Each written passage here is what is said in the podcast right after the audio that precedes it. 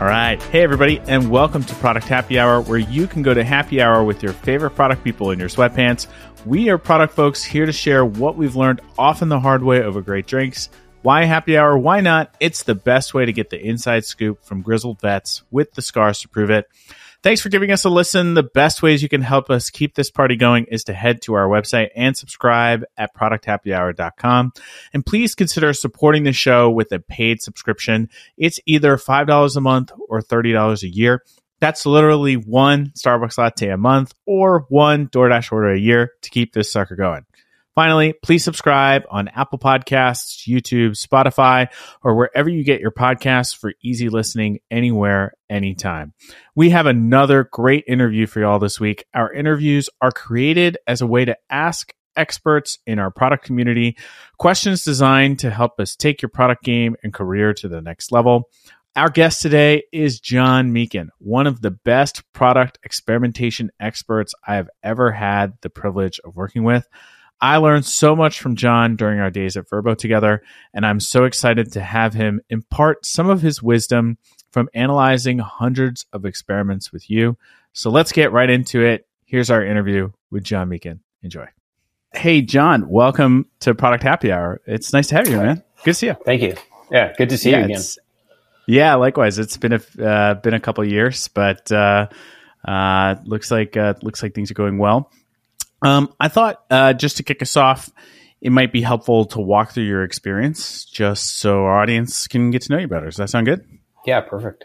John Meakin is a staff data scientist at Meta. John has worked with top tech companies uh, like Expedia and Meta specifically on the art of A B testing. He began his career as a researcher at the American Institutes for Research. I was surprised to find this. Uh, so you are like a hardcore researcher before yeah. before getting into experiment design. Yeah, I spent the first six years of my career with PhD academics all, all the way. Whoa! All right, yeah. so probably quite the shock to run into people like me being like, "Oh, let's just ship it. It's gonna be fun."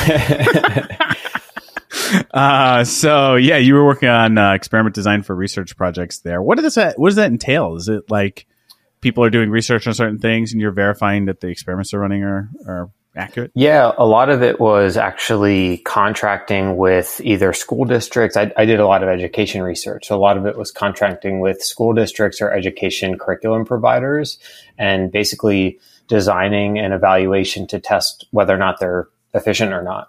Um, so basically, uh, an A/B test. We'd you know recruit 100 schools and randomly assign 50 of them to get some educational intervention, and then um, measure student outcomes. Um, That's awesome. Sometimes it would take yeah, three years, uh, which is a lot longer than most people want to wait for an A/B test. But yeah, that sounds a lot longer than the experiments that we run. In, Definitely. Uh, digital products yeah so yeah. but also probably a great uh great really uh insightful exciting um set of experiments that are running so that's that's really cool yeah. um okay cool so from AIR um you joined Vrbo, part of expedia group which is where we met as a statistician focused on experimentation and embarked on many experimentation adventures, hopefully, some of which we'll be able to talk a good bit about uh, and educate our listeners on. Um, you eventually became head of experimentation at Vrbo prior to joining Meta in San Francisco. And at Meta, John continues to be focused on all things experimentation in his role on Meta's experimentation platform. So great experience, man. And um, appropriate that we're going to spend the bulk of our time talking about experimentation. Uh, yeah, I'm looking forward to it. All right. Well, before we do that, what are you drinking, man? What do you got there? So usually I wouldn't do liquor on a weekday, but I decided it's wine on weekdays only. But I decided to go with a, a bourbon, and um, it's actually a bourbon made in uh, in Wyoming. Oh, oh and cool. uh, so I'm a big avid skier. I'm going to be in Wyoming for a while to ski this year, and so felt a good choice to get me there sooner. What's it like being someone that specializes in experimentation and skiing. Do you like A B test different sides of the mountain? You try like one side one day? No, I know the sample I know the sample sizes are too small. I get 15 to 20 days a year, which is, you know, below uh, 30, yeah. which is yeah, generally statistician rule of thumb for um, no stats involved. But um, yeah. so I don't do much experimenting. I try not to hurt myself. So experimentation can be very surprising, especially for those starting out using it for the first time. What are some of the hard truths about A/B testing that people should know? Yeah, uh, if you're if you're doing it right, you're going to be humbled often. Um, like the reason the reason people run experiments is because they generally have no idea what's the what's going to be the impact of the features they change. I, I talked about this a little earlier. Like if you already had a good sense about what the impact was going to be, you might not even need a, an A/B test. And so if you're running one, you're you're very likely going to see results that you don't expect. Um, there's a really good Harvard Business Review article on this that sort of I think Booking.com actually published the, their numbers, but um, I can say from ex- experience across multiple companies, these these data are real. I think it's like 10% of experiments are are like successful. Um, this is cited qu- like quite frequently in in that Harvard Business Review article and and empirically in, in my experience. And so if you just take that at face value, like you know, one in 10 things that you try are going to deliver the outcome you expected and everything else is not. Um, and that's really important to, to like, just like grapple with that, like most people think most of their ideas are good, where in reality, most ideas don't actually work. Um, and so just coming to grips with that early is, is really important. I have two kind of interesting examples. Um, so at one, one of the like more famous tests at Vrbo while I was there uh, was an experiment that um, was inspired by some like pretty interesting analysis on the the the hero image on the search page. So like every property that's displayed on search has its hero image, which is like the first image that gets displayed when you you know view a search result. So you could you know see ten different properties in search, and the image that that characterizes that property is called the hero image. And there was some interesting analysis sort of done that that showed that like this wasn't a very good image, right? It was like oftentimes, you know, not even an image of the house. It might be an image of the surroundings and the, the, the sort of worst case scenario is like an image of the bathroom or something.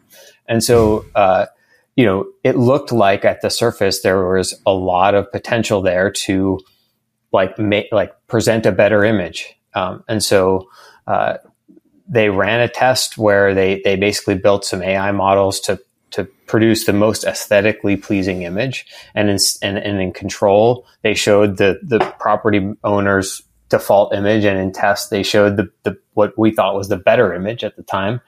Um, and that test didn't do very well. It, first of all, we got a bunch of complaints from the property owners, and also like it was actually like not like the conversion rates went down from that. Um, yeah and and a lot of people thought it was like a really really good idea. Um, on the flip side, um, there were a lot of experiments that we ran on on price display. Not even like actually changing the physical price that you see, but just like you know moving where this was actually the, the, the interesting part is this is the same sort of product surface. This is like search results. I remember where, these. Yeah, where, where tests, do you? Yeah yeah, so there was two, two, experiments. One is like which hero image do you show, and another is like where do you put the dollar sign for the the price or something. Mean, it wasn't that trivial, but it was it was that level of you know, uh, um, you know, small tweaks to pricing display, um, and mm-hmm. those pricing image uh, display tests often, and they got repeated at times, would would show pretty big wins. Um, so it was very interesting to see like what worked and what didn't. Was very very often not what people would expect. I've been working in consumer products for some time, and um, experimentation is so critical, uh, especially for consumer products, because you know you're dealing with millions of people that are coming to your product um, from lots of different places around the world and trying to talk to customers that are doing that can be uh, challenging. You know, not everybody is as strongly engaged as they might be in like a B2B product. Experimentation is a really, really critical tool. And um, I used to think A B testing was super simple when I first started out. You know, you basically, when you're looking at an A B test, you can probably explain this better than I can, but you have a control, which is what your site looks like today. And then you have a variant, which is what you're trying out that's new. You split half of your traffic into control invariant and you look at the results and that's it, right? Whatever performs better is the winner and you keep iterating. That's what I thought happens. And I was very, very wrong. Um, so let, let's talk about um, some of the complexity of A B testing and what you need to watch out for, especially for newer PMs uh, that are tuning in here. Um, and it's a lot more complicated than you, you, than it looks on the surface, right? Yeah, for sure. I mean, I think two two big uh, like two big things to watch out for. One uh, one is um, the whole process cause is can be quite involved, and it can involve a lot of people within your org. So it's very unlikely if you're at a, a even a medium sized company that you're just going to go in and run an experiment in isolation. It could mean that you have to coordinate with your software engineer and your data scientist. And if you have one, a data engineer, um, and potentially even a designer to sort of get everything, um, to get everything working. Uh, two kind of key examples are like, one is on the metric side. You mentioned like, oh, I'm just going to split my traffic in half and I'm going to see which is the winner. Um, and it's often not the case, or it's often difficult to actually tie the results that you have in an experiment to the actual business metric that you might track. Um, so, f- as a as a simple example, um, at Expedia Group, for, uh, we were uh, trying to run experiments in the conversation platform. So this was like the chatbot, um, and their top line metrics that they reported up to the business level were, um, you know, things that were actually almost impossible to measure in an experiment. And so when we went and they were trying to run experiments, it actually turned out that the metrics that they could actually have as a as a result for their experiment um, weren't exactly the same things that they could report up to the business, and that can be you know a challenge and, and something that you have to grapple with. Um, I think another sort of interesting one is how much uh, knowledge the team has to have about the process and how c- complex things can get on the engineering side for implementing experiments correctly. Um, and software engineers don't always um, have all of the right pieces in place to be able to instrument uh, an experiment uh, in the right way without a lot of um, thought that goes into it. Um, so, you know, one thing that happens quite frequently is you get what's called a, an exposure imbalance, or, or in the literature, it's called sample ratio mismatch, where um, the intention is that uh, you split traffic 50-50, but it turns out when the data rolls in, it's not 50-50. And oftentimes you've got to wonder, like, why did that happen? Because this will invalidate your experiment results. So one of the things to really watch out for is, is basically what's called a, an exposure imbalance or a sample ratio mismatch, which is mm-hmm. um, when you, you try to set up an experiment and you want to split your traffic 50-50, um, but when you when when the data comes in, you actually observe something that's different than 50-50. Or this could also even be you, you intend to strip split the traffic at 90-10, which is perfectly okay as well. But when the data comes in, it's not 90-10. Um, and so this often happens because uh, there's a lot of complexity in how you actually set up and implement the test. Um, uh, the the main way that I see this manifest itself is is in when software engineers don't actually get the critical like importance of randomization. Um, and so, like an example of this, I think is is like very is in some ways unintuitive. Um, at, at, Expedia Group or at Vrbo specifically, I remember a test that we ran on the checkout. And what they were doing was uh, they there there used to be a, a message that would pop up if you stayed in checkout too long. I think it was happening at 3 mm-hmm. seconds. If you were in checkout and you like didn't do anything for three seconds, um, it would sort of pop up and say, "Hey, do you, do you, still want to book this property or something like that?" I remember this test. Yeah, and yeah. so what what happened was um, the they instru- the, the test was a, a three variant test, so 33.33, 33, 33, right? and uh, in var- in control, it was three seconds, which was uh, prod. Um, in test one, it was wait five seconds, and in test two, it was wait ten seconds. And uh, the team comes to the the support group and they say, "Hey, like my my experiment has a really weird imbalance because we send alerts for these things. Many sophisticated platforms will will send an alert out, and the, and they said, "Hey, you know, we got an alert for an imbalance. Um, is it going to fix itself? Because it's like the results look really good." And so, you know, I go and meet with the team and and instead of it being 33, 33, 33, it was something like, you know, 50, 30, 20. Um, and it turns out that the the test two group, the the people waiting in checkout for 10 seconds, that thing was crushing it. Like the conversion rate was 20% pot like lift, insane. And they're like, oh man, this this was like, we, we hope this will fix itself. Yeah. and it won't fix itself, not, not anything like that. Um, and uh, so what we discovered was the way that the test had been implemented was in control, uh, which was you know show a message after three second. The engineer had logged an exposure, in other words, indicated a user uh, has seen the experiment or included that user in the computation of the experiment at the three second mark.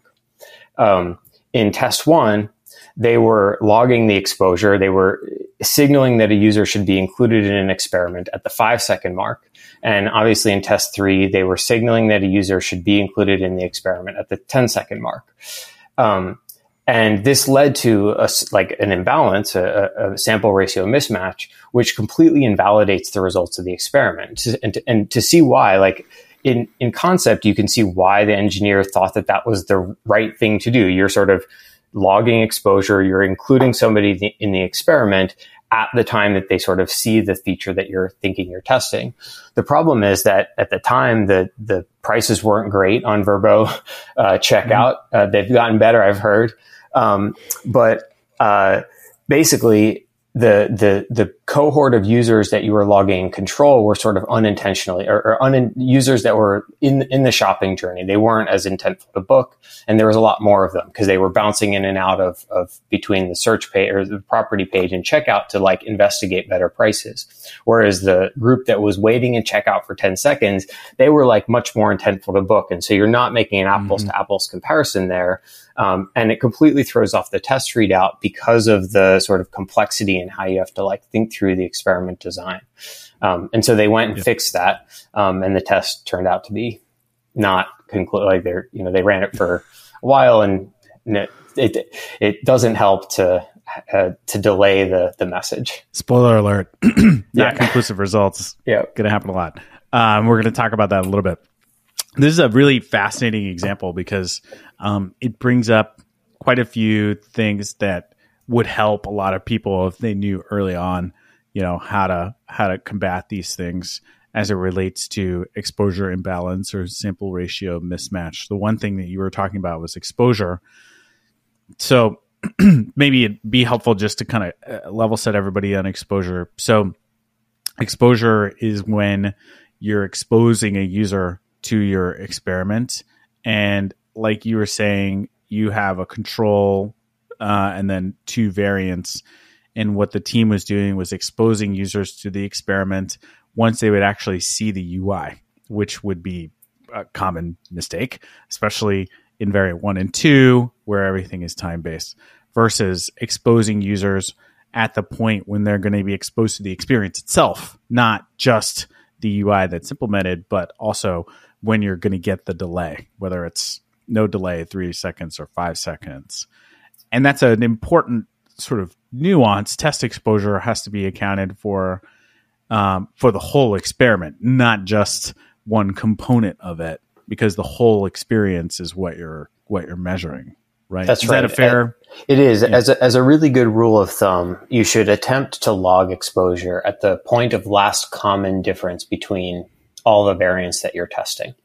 Um, the closest you can Look get at you that. putting it so scientifically correctly. that's that's the best place to do it, and and sometimes you'll need to make trade offs. Like uh, oftentimes, the at Vrbo, for example, the homepage team would would like create a module, and that module would like be be a different width, and you'd have these questions about like where do you log exposure? Like after how long does the user have to scroll before you log an exposure? Um, and so there can be trade offs that you have to make about like you know when to do that you might have to include too many users in the experiment that actually don't end up seeing the full version of the test um, as a sacrifice for that imbalance. Yeah it's interesting the um, how much nuance is involved with that. I think probably if you're starting out you might assume hey i'll just i'll just bucket everybody once they get to the page. And that's not actually what you're testing and in fact, what I've seen lately is when you are bucketing by page view, when you put somebody in either side of an experiment when they land on the page versus when they're actually going to be exposed to the experiment, it can cause all kinds of havoc. and yeah, uh, in fact, you see sample ratio mismatch a lot. Yeah, if there's if you if you log too many users, right? If you log on the page view and you allow too many users into your experiment that won't inevitably see your changes, then in that scenario you actually will have wider confidence intervals. You'll have less precision to to like detect effects that you care about. Um, so there is a balance between getting as close as possible to like including too many users who end up might who might end up like doing your metric but not ever actually seeing your experiment. There's like a I don't know if it's like a triangle, but there's there's a pretty um, close relationship between how much traffic you're exposing that's relevant to the experiment and your sample size needed for the total experiment to measure an effect in the experiment effectively. Can we talk about that a little bit? So there's sample size, there's things like minimal detectable effect and conversion rates. Maybe let's touch on the relationship of that a little bit. I find that fascinating. And I bring it up. I feel like I'm constantly talking about it. And half the time I get like a, huh? Uh, and it's actually a really, really important concept. Yeah. So, so anytime you run an experiment, before you do so, you want to have a general perspective on what it is that is would be a meaningful effect to detect based on your your key metric or or metrics. Um, and I think a lot of people confuse this with what we would expect to see as the minimum detectable effect. And that's actually a, a pretty big misnomer because if you had a pretty good idea of what you would expect, you might not actually need to run an experiment, right? So you're running the experiment because you don't know what's going to happen. And you want to make sure that you run an experiment for long enough or with enough users that if there's a true impact that you'll observe it with the data that you collect. While at the same time, if there's not an impact that you don't sort of falsely discover something that's that's not there.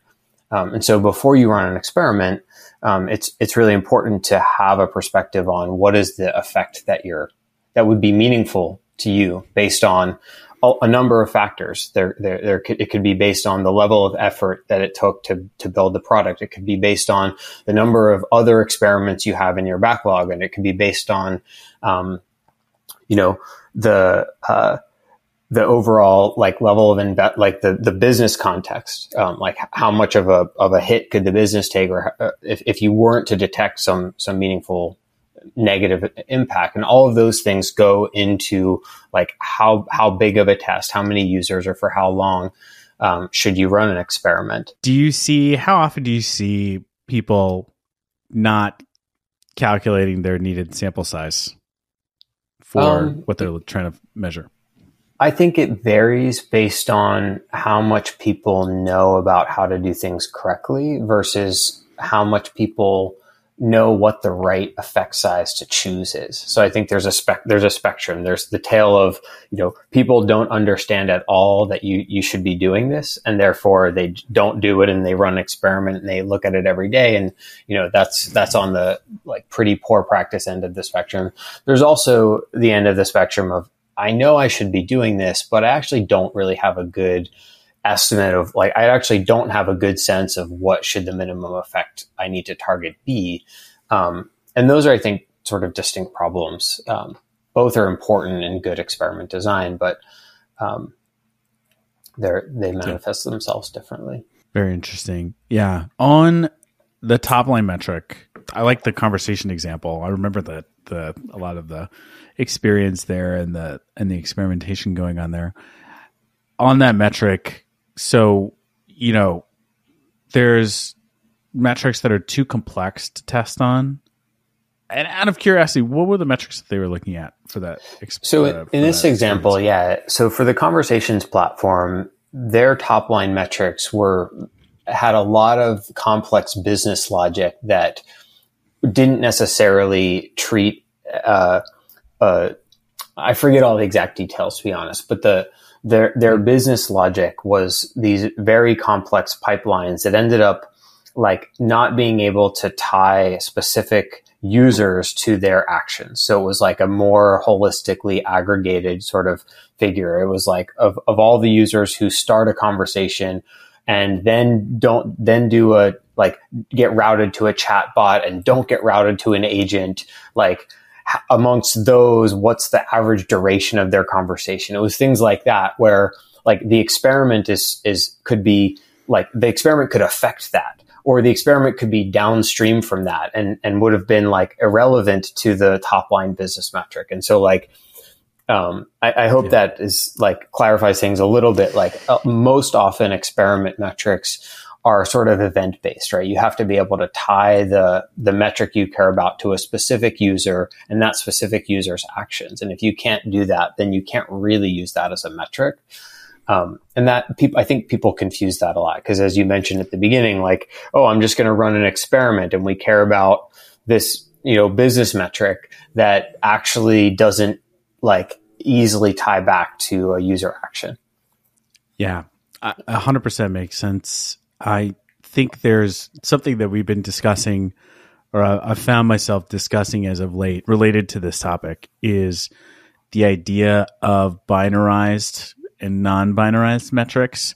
Binarized metrics being, you know, probably what you would normally see, like a conversion rate, or you know, a percentage of people that engaged in a in a certain action. Either they did it or they didn't. You have non-binarized metrics, which tend to be like revenue per visitor, for example. And there's issues with using a metric that's non-binarized versus one that's binarized. And I think you and I actually had a, a discussion about this as well, where you know when you're using something like revenue and you don't have enough traffic to kind of really pinpoint that, there's a lot of variance with that number. So, like yeah. using a number like that, while it might more accurately represent the problem you're trying to solve, it actually is really, really difficult to experiment with. Um, do you see that a lot too? I mean, it seems like that probably comes up. Uh, it comes definitely up comes up a lot, and this kind of hits on uh, a point about like experimentation can be like very like specific to the business objectives and and tied to like what the company is trying to achieve uh, like generally speaking at Vrbo for example with some extreme exceptions it was generally considered um, good to get a booking right? And obviously like you wanted to guard against the extreme cases where you were getting lots like tons and tons of really really like low revenue bookings at the right? Because that would like drop company revenue. But um, for for a company like that that like oftentimes experiments to your point because of high variance couldn't detect meaningful changes in revenue per booking or revenue per visitor um, and therefore just a conversion rate of did this user do a booking or not was sufficient and generally like an experiment that um, moved the conversion rate and didn't have a detectable negative effect on revenue was generally considered a, pretty big win. Um, but that can certainly change based on the business context. I think there are scenarios where like it is critically important or more important than just getting a, an additional conversion that you need to run the experiment longer, invest in uh, variance reduction methodologies to um, be able to have a, a, better sense of what your revenue looks like. I think this was more applicable actually on the Expedia side. So what would happen often on, on Expedia would be mm-hmm. you'd have flight booking and car booking and hotel booking. Um, and all of those have very different revenue profiles. And there the conversation was much more critical to understand the, the, the revenue impact because you'd then have to trade off like if you had an experiment that was negative conversion for cars, but positive conversion for flights, for example, um, you you needed to resort to some other revenue metric to be able to like make that trade off. Okay, so I think we've got everybody sufficiently freaked out um, and, and, thinking hard about uh, what experimentation is because basically we've told everybody like, hey, you can have bucketing problems, you could have problems with your metrics, maybe you're doing yeah. stuff that's too complicated, you could have problems with estimating how much traffic you need and what your minimal detectable effect is, and so you know this is pretty serious stuff. Um, how should PMs prepare for the complexity of running A/B tests? Now that we've freaked everybody out, how do yeah. we Uh, how do we help them, you know, make sure that they can avoid some of these and, and be better at A B testing than maybe some of their peers or, or others that have tried it before? That's a great question. Uh, I think you know, if, if, you're a PM starting out at any reasonable size company, hopefully there's reasonable documentation. Um, everywhere I've seen across all Expedia brands and Meta, of course, like, you know, there's pretty good resources internally for how the platform works. Um, and those are generally really good starting places. If you're going to start running experiments, um, there's likely people that have written a lot about how experimentation works at your company, um, and you should follow those guides. Uh, if those don't exist, um, it's probably a promotion level uh, opportunity to go and create them if your if your company is already doing experimentation uh, but doesn't have good resources and documentation on the things to watch for. Because again these things can be very business business specific. They can be very tech stack specific on like how you deal with exposure imbalance or you're or like measuring business metrics and experimentation. So yeah, first things first is find the resources and, and read the docs on how your company uh, does experimentation.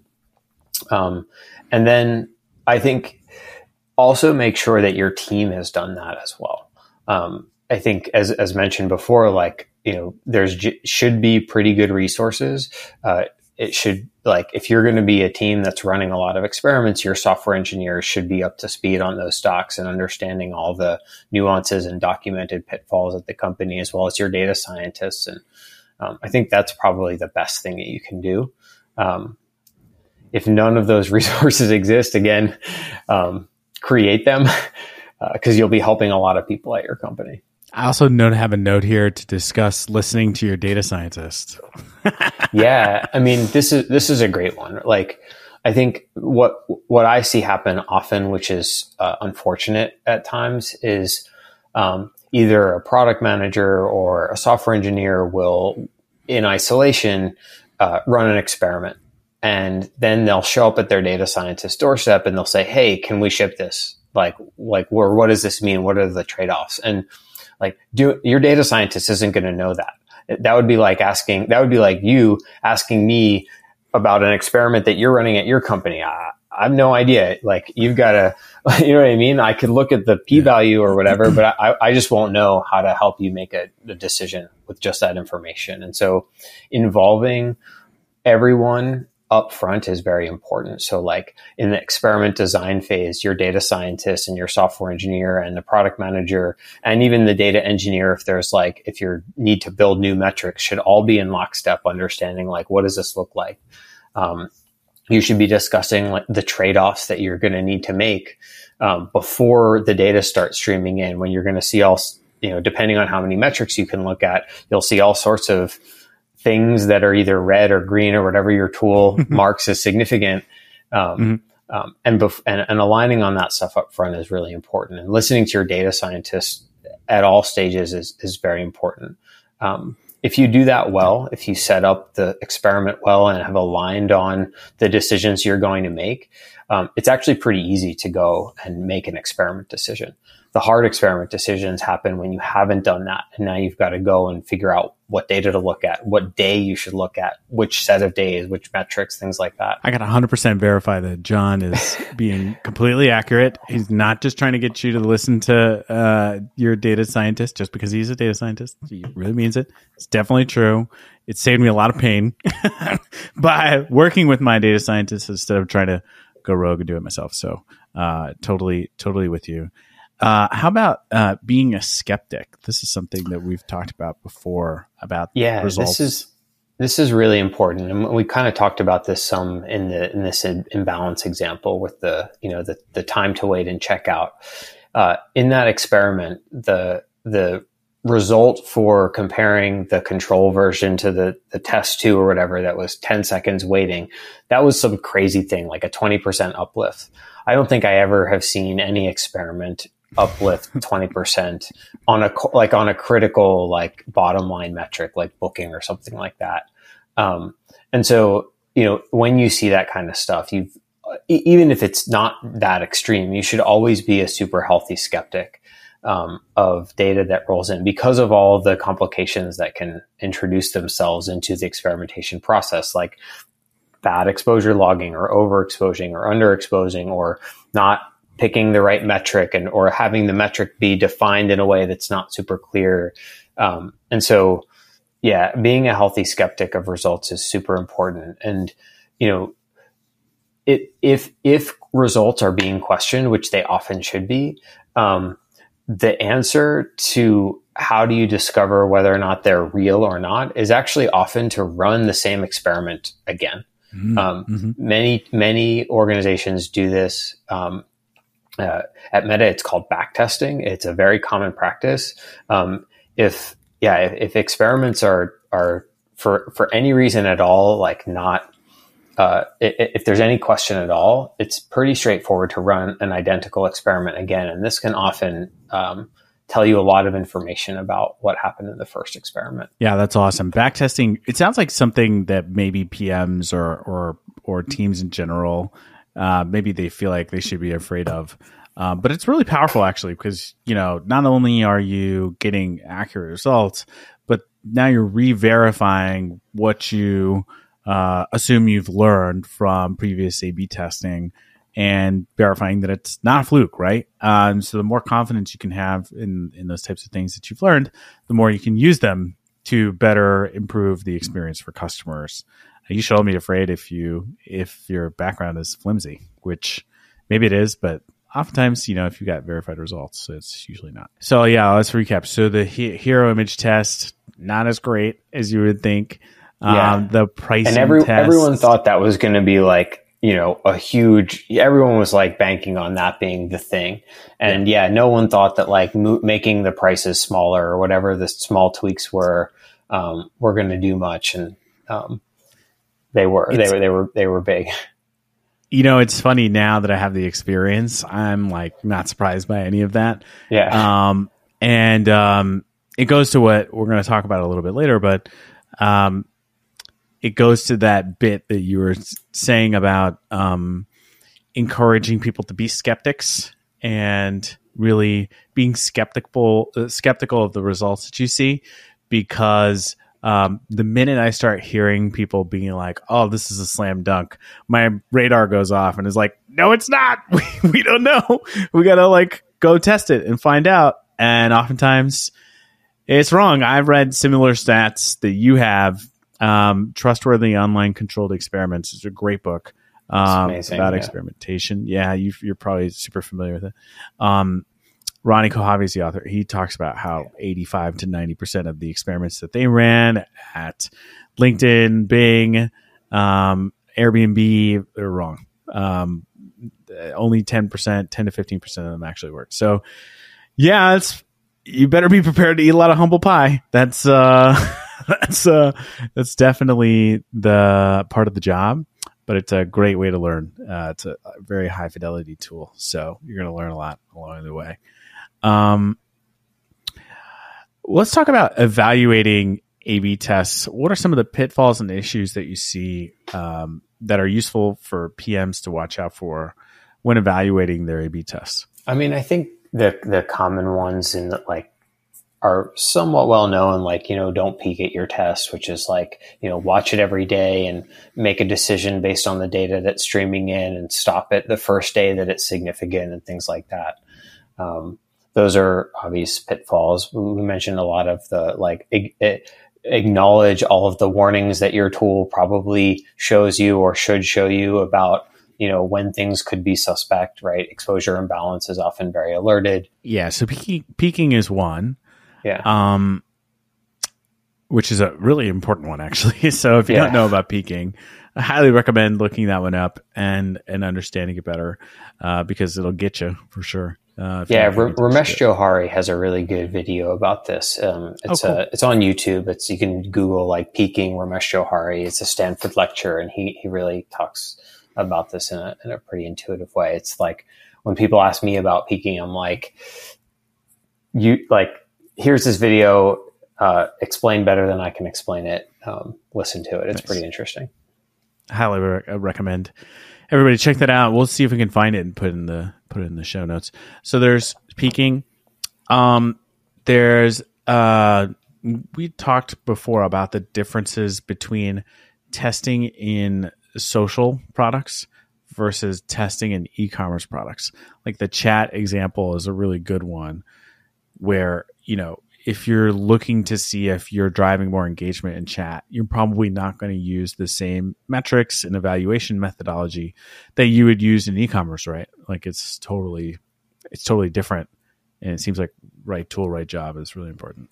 Yeah, I mean, I think I don't know if I'd categorize this as a pitfall per se, but I think it's very important to understand that experimentation is very like has a lot of business context and like the way that an organization runs and evaluates experiments is very contextual to the business context and the business process and like what the objectives of experimentation are at a business. And that can vary quite significantly depending on the business that you're in.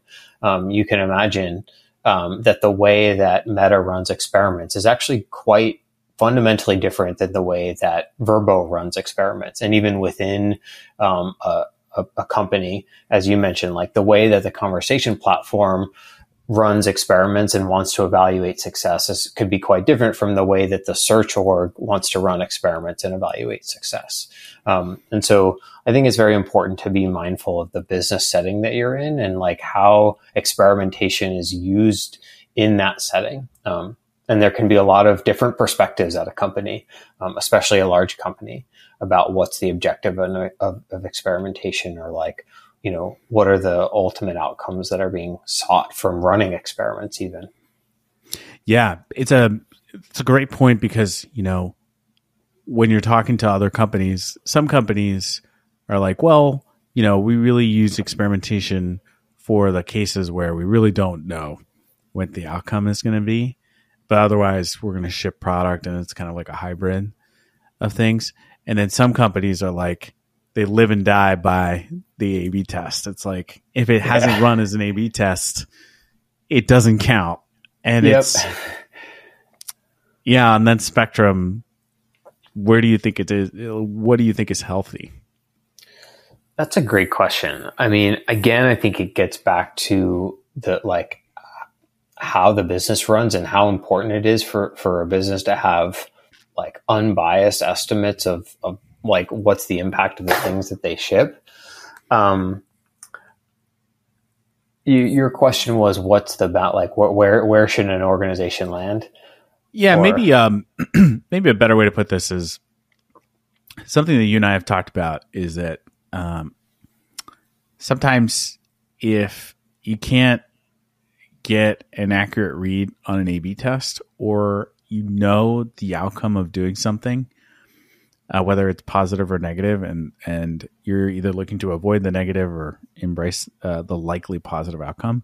It's just better not to run the A/B test because you already know, either already know the outcome uh, pretty strongly, like a bug fix, for example. If it's a if you're fixing a bug, probably shouldn't run that as an A/B test, or if you're trying to measure something that's really really hard to measure and impossible to measure with an A/B test you know you're better tr- better off using a different method or just shipping it and evaluating it. Um, yeah, I mean these these are two very interesting like concepts. I think on the if you're trying to measure something that can't be measured in an A/B test, for sure, like probably then shouldn't run an A/B test. And um, I think on the bug fix side, you'll see different orgs have different philosophies on this.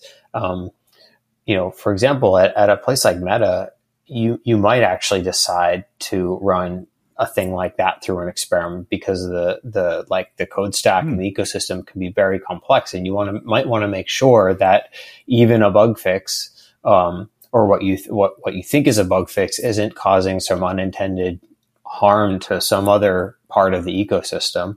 Um, and it, but it to some degree does again come back to your risk profile and the company culture around testing versus other means for evaluating um, the success of a product launch or the viability of a uh, of a new API or some bug fix or something that you're doing. Yeah, that's great. I mean, it's I don't know if everybody on the pod would think that a someone really focused on experimentation would ever say don't run an A/B test. uh, and I think I was pretty shocked when you said that to me too. And I was like, oh yeah, I guess there are certain things that maybe we shouldn't. But it also is fascinating to hear you talk about how your company culture or how your business runs really does affect how you should be running experimentation because um, I think probably everybody might think like, oh, there's this is like a pretty standard process, and it's actually highly variable depending on. It's highly variable. Like to put it in some perspective, like if there was a one size fits all way to do experimentation, then Optimizely would have taken over the world and just been the thing to do for experimentation. I mean, like exaggerating, but right, you, you get what I'm saying that like, yeah. Um, e- even within Expedia Group, right, where when I joined, Vrbo had their own experimentation platform and Expedia.com had their own and Hotels.com had their own. There were di- like different ways of doing things for legitimately right reasons, right? And, and that's like all within the travel business. Um, and so, yeah, it's definitely, you know, experimentation is very business and context specific. Um, again, if there was a right way to do experimentation that everyone could agree on, then that's what everyone would have been doing already, and um, I wouldn't be here. That's right. that's right. I don't think a lot of a lot of us would have jobs. Um, okay, so I think this is a good point to start wrapping up. So let's let's just kind of we've talked about a lot of things. What kinds of process should a PM be engaging in with regards to experimentation? Like maybe from like start to finish, you know, you're thinking about running an experiment to an experiment has launched, you've been able to evaluate it and call it one way or another. What kind of what generally should that process look like? What should PMs generally be engaging in, knowing there's nuance in uh, yeah. Places? Um, so I think we talked some about this before, which is you know involve like when you at the design of an experiment when you're when you're going to hey we have this feature we we actually we're agreed that we're going to run this as an experiment.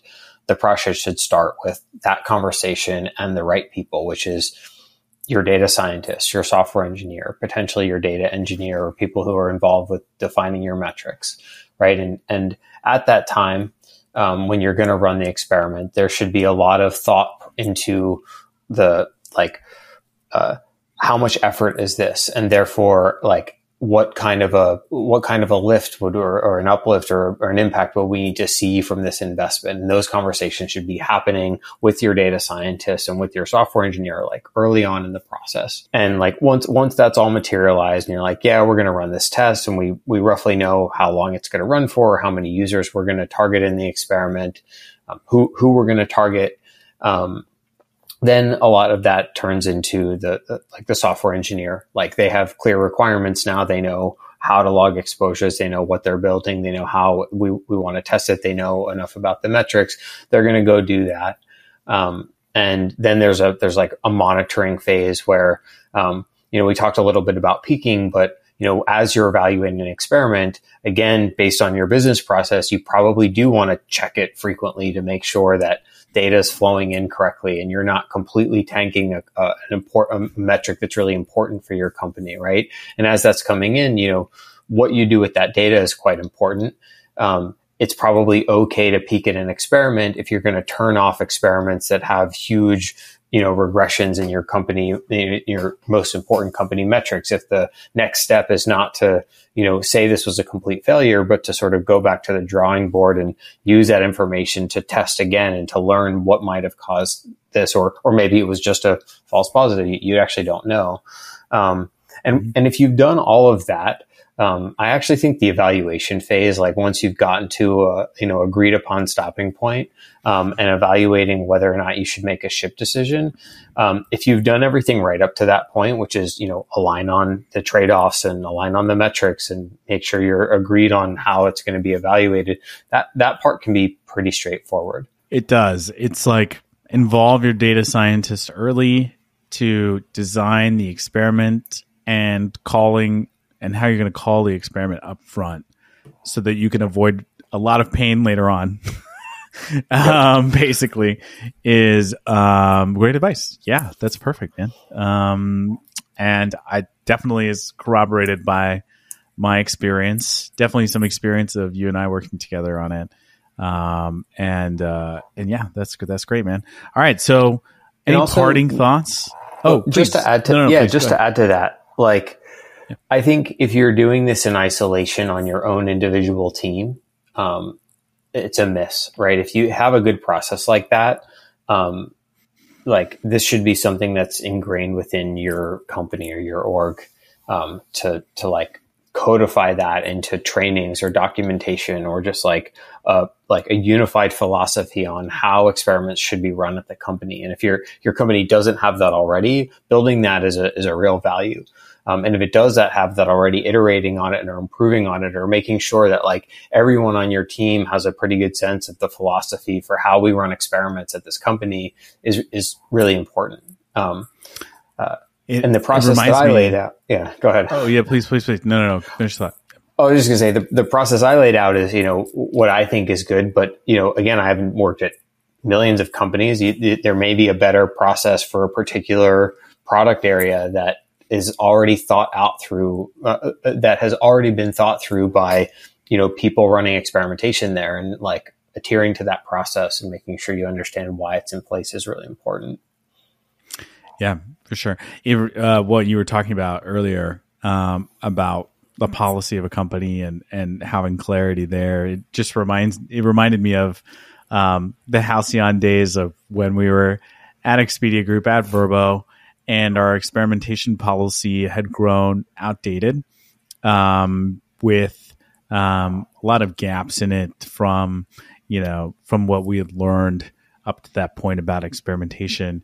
And uh, it's just a good lesson in the fact that not all of the senior people also have it figured out because we would argue about it for weeks and weeks and weeks about hey, you know, we need to change our policy to reflect this. And then the minute we try to change it, everyone would be like, well, no, I learned something else. And like we would, you know, uh, butt heads about it. So, you know, if you're a PM at a company, um, taking initiative with your experimentation team to try to hammer that out is a good idea because there's a pretty decent chance that it uh, hasn't been updated or, or maybe you haven't gotten what the new stuff that you've learned. I mean, we used to lock ourselves. I basically, I remember this. I yeah. got sick of it. I got sick of everybody just butting heads about it. So I locked everybody into a room and I was like, we're going to do this every week and we're going to sit here and we're going to hammer out this policy weekly until it's done. and, and we never got to done, but we did get a lot better about like, hey, how should we be calling things? How should we be setting things up? And having those types of uh, discussions, facilitating them as an engineer uh, or as a PM, that can be like senior principal level type stuff that can really help your company, help your teams out. Totally, Dri- driving alignment uh, across multiple or like orgs or pill whatever running experiments um, uh, is is really important and it's hard work. To your point, like lots we we were in lots and lots of conversations with me and you and Bobby and whoever else, just like figuring out like what is the like how does this company, how should we be running experiments here? Um, those are not easy conversations to have. There's a lot of differing opinions, but if you don't get to a, like a reasonably aligned stance, it's going to be difficult because you're going to have different people thinking different things about what the objective of this thing is. And, um, yeah, hundred percent, man. Well, we've reached the end. My glass is is pretty much empty. Um, any parting thoughts for everybody? Now that we've freaked everybody out, uh, but also given some good advice about how to handle the complexity the, that's involved with A/B testing. Yeah, parting thoughts. I think something we we talked about or we didn't touch on much, but you, it has come up recently in the process. Is okay. You've you've done everything. You've aligned the org on how should we be doing this. You've met with your data scientists. You've agreed on an MDE and all that stuff, and you've run your experiment and you get your results.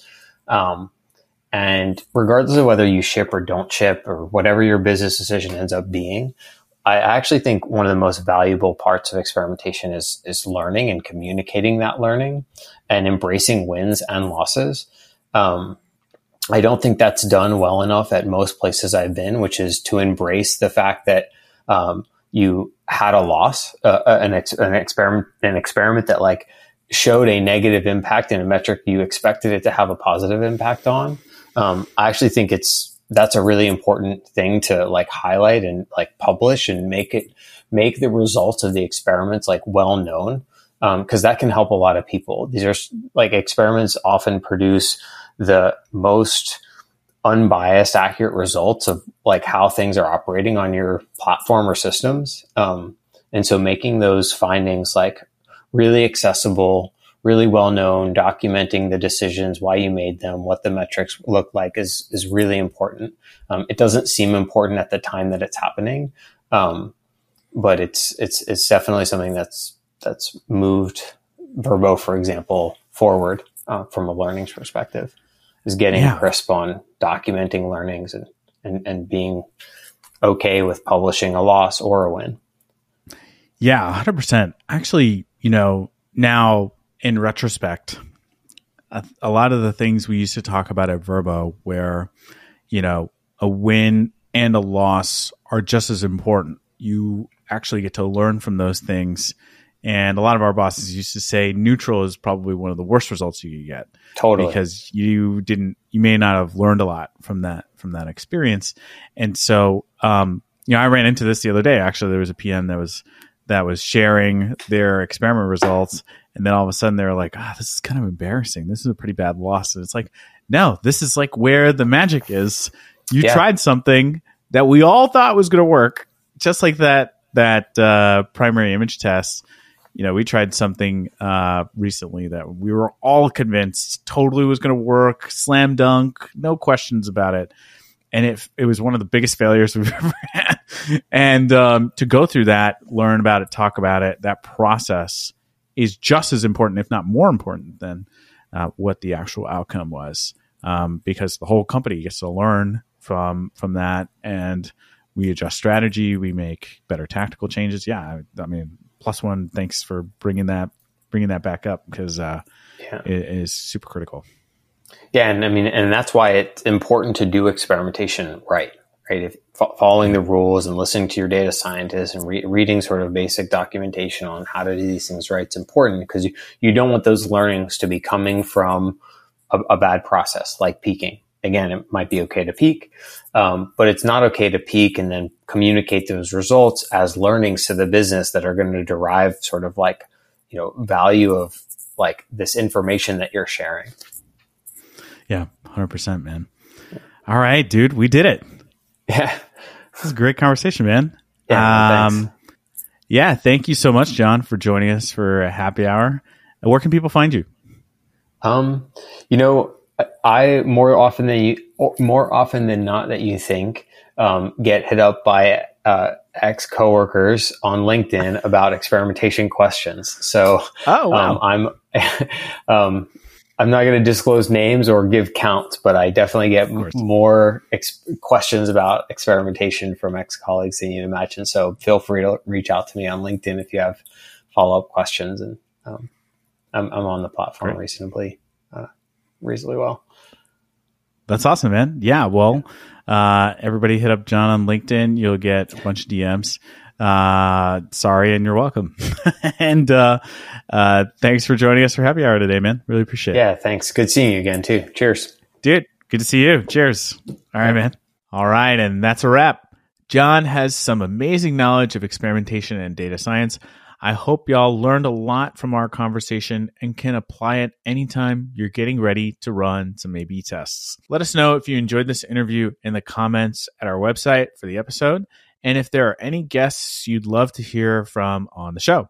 Thank you, as always, for joining us for Product Happy Hour. If you enjoyed Happy Hour today, please support us by subscribing at our website, producthappyhour.com, and consider a paid subscription. There are two options $5 a month and $30 a year. For one Starbucks latte a month or one DoorDash order a year, you can help us keep this party going. Thank you in advance for your support. You can also support the show by following the show on Apple Podcasts, YouTube, Spotify, or wherever you get your podcasts. Please also rate the show five stars on your platform of choice, really helps us out.